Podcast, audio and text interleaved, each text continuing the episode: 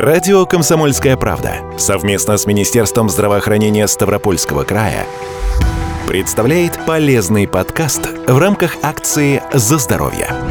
Пороки сердца – крайне серьезный ряд заболеваний. Это дефекты клапанного аппарата или его стенок. Заболевания эти хронические, медленно прогрессирующие, и терапия лишь облегчает их течение, но причину их возникновения не устраняет, а полное восстановление возможно только при хирургическом вмешательстве. Рассказывает сердечно-сосудистый хирург Ставропольской краевой клинической больницы Аслан Карданов. Пороки сердца мы разделяем на врожденные и приобретенные. Что такое врожденные пороки сердца? Это нарушение строения или расположения частей сердца. Это встречается у детей. Приобретенные пороки сердца – нарушение структуры или функции зачастую клапанов сердца. Причины. Врожденные пороки сердца, генетические аномалии в период беременности, неправильная закладка тканей, происходит неправильное развитие структур сердца, и ребенок рождается уже неполноценным, что требует хирургической помощи в зависимости от тяжести порока. Приобретенные пороки – это проблема, возникшая уже при жизни. Зачастую это атеросклероз приводит к пороку сердца, инфекционные заболевания, такие как ревматизм, инфекционный эндокардит, вот, аневризмы аорты. Ну, это достаточно глобальная тема для обсуждения. Тема действительно глобальная. Ежегодно только в России рождается более 20 тысяч детей с врожденными пороками сердца. А ведь оно должно постоянно прокачивать кровь по венам и артериям, работать с самого рождения без перерывов. Со временем сердце изнашивается. Все-таки это мышечный орган, который имеет э, какой-то определенный срок службы. Порог отягощает, формируется сердечная недостаточность, появляются симптомы, сокращается срок жизни человека. Поэтому для улучшения качества жизни, для продления жизни пациента необходима ранняя диагностика со своевременной помощью. Есть э, ряд симптомов, характерных для сердечной недостаточности. При приобретенных пороках сердца первая жалоба – это одышка. Присоединяется дальше отек, это уже декомпенсация уже пошла. Накапливание жидкости в полостях в брюшной, в грудной клетке накапливается жидкость. Застой жидкости в организме сердце не способно прокачивать полноценно кровь. То есть свою насосную функцию оно уже не выполняет полноценно. Взрослый может как-то э, об этом сказать, э, пожаловаться, но что касается детей, угу. тут э, как бы очень сложно. Ребенок не может об этом сказать. И мама должна обращать внимание на прибавку в весе ребенка. Тут мы уже говорим о врожденных пороках. Угу. Но симптомы схожие. Вот. Мама должна обращать внимание на а, потливость, одышку при кормлении, потому что единственная физическая активность ребенка, который еще не бегает, не балуется, это кормление. Ребенок принимает пищу, одышку, появляется. Эти симптомы, конечно, не дают стопроцентной гарантии того, что у вас порог сердца, но если такие симптомы у вас все-таки появились, то к врачу сходить надо. Что касается мам с грудными детьми, обычно педиатры при малейшем подозрении на то или иное заболевание всегда направляют их к профильному специалисту. Однако и самостоятельно следить за младенцем тоже необходимо. Тот факт, что ваш малыш плохо набирает вес, верный признак того, что с ним что-то не в порядке. В этом случае и взрослым, и детям нужна будет точная аппаратная диагностика. Если речь идет о приобретенных пороках сердца, ну то есть это взрослые, пациент обращается к терапевту или кардиологу с определенными жалобами. Например, одышка. Жалоба на одышку, боль в сердце, повышенная утомляемость. Э, и первым методом диагностики является электрокардиограмма и УЗИ сердца. Вот как раз УЗИ, ультразвуковая диагностика, является золотым стандартом диагностики пороков сердца. Кардиолог выявляет проблему, определяет показания, то есть у нас кардиологи все грамотные, они лучше хирурга, наверное, знает э, пациент, который подлежит хирургии, и пациента, которого еще можно полечить консервативно таблетками. Вот. И если выявляется показание хирургии, отправляется к кардиохирургу на консультацию для подтверждения диагноза и дальнейшего оперативного лечения. По детям сложнее. Опять-таки у них э, Мама должна обращать внимание на ребенка, мама предъявляет жалобы, и с ее слов формируется анамнез пациента. Детский кардиолог слушает, шумы сердца выслушивает, отправляет на УЗИ сердца, вот, и УЗИ нам четко скажет, есть проблема в сердце или нет.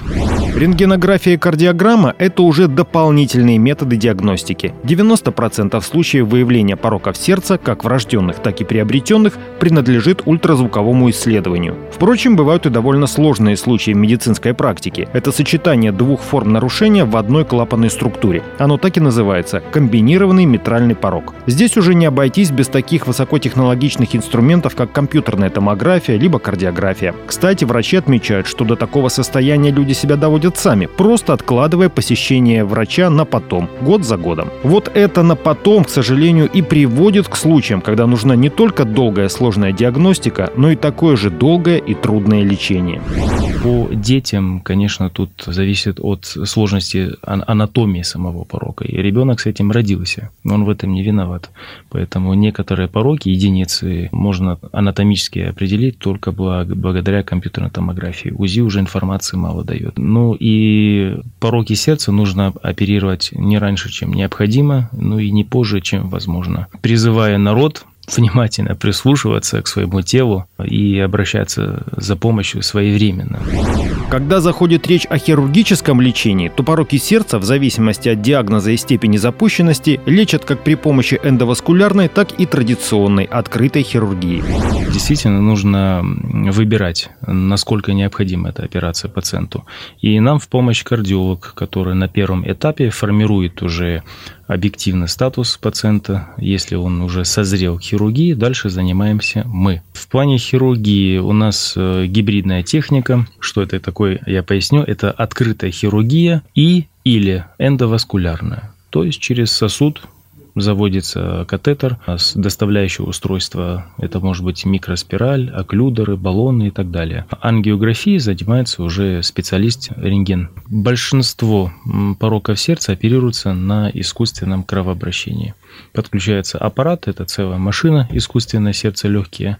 Сердце останавливается, и уже дальше работаем конкретно над зоной компрометированной. Единичные пороки сердца, такие как э, коарктация аорты, артериальная протока, оперируются на работающем сердце. Объем хирургии, если речь идет о замене клапана, то ставится протез. Протезы бывают двух типов во всем мире это механические протезы долговечные и биологические протезы животного происхождения. Однако и здесь надо понимать, что как в случае с любым протезом, внимание к своему здоровью ослаблять нельзя. Например, при установке механических протезов придется регулярно принимать кроверазжижающий препарат. Правда, механический протез и устанавливается на всю жизнь. В случае с установкой протезов клапанов из биологической ткани кроверазжижающие принимать не надо, но у таких протезов ограничен срок службы до 10 лет, потом необходимо необходима замена, а значит новая операция. В случае с биопротезами не надо будет принимать и препараты, какие обычно прописывают при пересадке органов. Но из-за разницы газового состава крови человека и животного донора они со временем деградируют и приходят в негодность. Именно поэтому выбор вида протеза сердечного клапана остается за врачами, как и то, каким будет ваш образ жизни после операции по протезированию клапанов. Как мы определяем, какой протез нужен пациенту?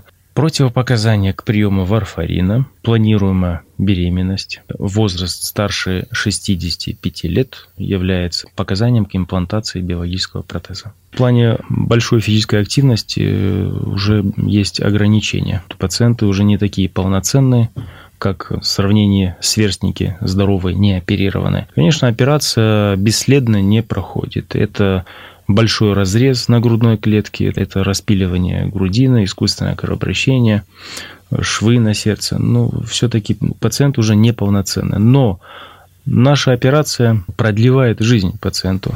Здесь мы снова возвращаемся к личной ответственности пациента за свое здоровье. Да, сейчас есть разные методики лечения пороков сердца. Хирургическое протезирование клапанов практикуется и в Ставропольской краевой клинической больнице и, безусловно, спасает жизни. Но жизнь пациента после такой операции требует не только внимания со стороны врача, но и самоконтроля со стороны самого пациента. Это значит, что профилактических осмотров у кардиолога в вашей жизни прибавится, а все указания врача выполнять надо будет безоговорочно. В завершение желаю вам быть внимательным внимательнее к своему здоровью и здоровью своих детей на всех этапах. А при любом недомогании запишитесь на прием к специалисту в Ставропольскую краевую клиническую больницу по бесплатному телефону 8 800 700 ровно 74 19.